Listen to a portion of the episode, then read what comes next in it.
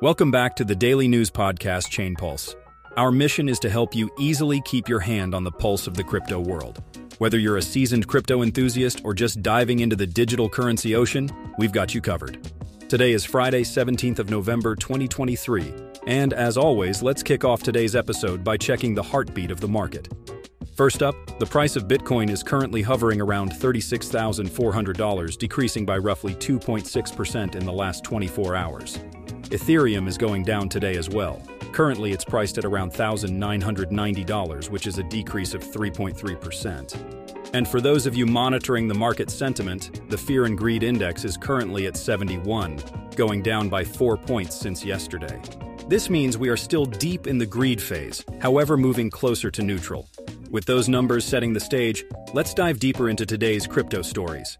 Today on the list, Grayscale's ETF, Trojan Horse, crypto phishing threats, and lastly, the Philippines will sell a tokenized bond next week. All right, let's begin. Janet Yellen, the U.S. Treasury Secretary, is focusing on cryptocurrency at this year's Asia Pacific Economic Cooperation Summit in San Francisco.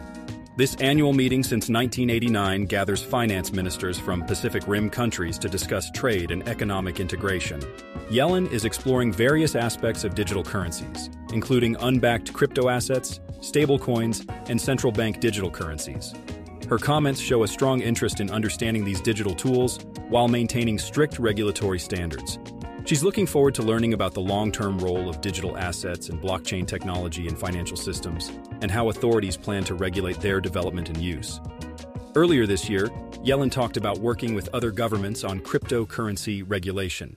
She emphasized the need for strong regulatory frameworks instead of outright bans. This summit is crucial for shaping the future of global cryptocurrency regulation, finding a balance between innovation and oversight. In another development, James Seyffart, a Bloomberg ETF analyst, thinks Grayscale Investments might be making a strategic move with its Ether Futures ETF application. He calls it a Trojan horse tactic to push the U.S. Securities and Exchange Commission into approving Grayscale's Spot Ether ETF.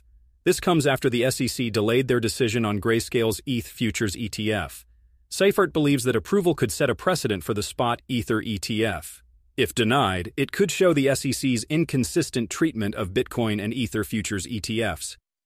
This move by Grayscale is seen as a chess game in the complex regulatory environment of digital assets. Moving on, the possibility of app sideloading on iPhones in the European Union is raising security concerns in the crypto community. Experts warn of increased phishing risks. Apple's decision to allow EU users to sideload apps responds to the EU's Digital Markets Act blockchain security firm Slowmist points out the risks, citing past incidents where Android users suffered losses from phishing attacks through unofficial apps. Sideloading could let malicious developers create fake apps to steal user data and assets. David Schwed, COO of Halborn, also highlights the increased risk of asset and password theft. Apple has previously warned about the dangers of sideloading.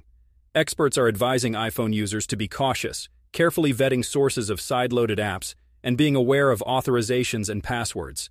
As this new phase of app accessibility begins in the EU, vigilance is essential for crypto users in this expanded digital environment. The Philippines government has big plans. They want to raise 10 billion pesos, which is around $180 million, by selling a tokenized treasury bond. This bond sale is part of a move to use blockchain technology in the domestic debt market. In Market Insights, El Salvador's involvement in Bitcoin is in focus. Last November, President Nayib Bukele started a plan to buy one Bitcoin every day. At that time, El Salvador owned 2,381 Bitcoins at an average price of about $44,300 each. But with the current price of Bitcoin at just $19,000, El Salvador is facing a significant loss on its investment. The exact number of Bitcoins El Salvador now owns is unclear, as there are no public records. Finally, a look at the market shows an interesting trend. Open interest in futures for the top 30 cryptocurrencies by market value is changing. There's nearly a 20% increase in open interest for Doge and AVAX, but a 2.5% decline for BTC. This suggests that more money is flowing into non-serious tokens like Doge and alternative coins, indicating a higher risk appetite in the market. And before we wrap things up for today, let's touch on some quick updates. Firstly, Bitwave is helping blockchain companies simplify accounting and taxes. Secondly, BlackRock filed paperwork for a spot ETH ETF, signaling more institutional interest. Thirdly, the NHL is launching a new NFT collection. Fourthly, blockchain. Com raised $110 million. And lastly, Paris Saint-Germain FC is also launching an NFT collection with 10% redeemable for physical items from the soccer club. And that is it for today. Thank you for joining us on Chain Pulse. Stay updated on the latest in crypto by subscribing. Do not believe in FUD, and until next time. Bye!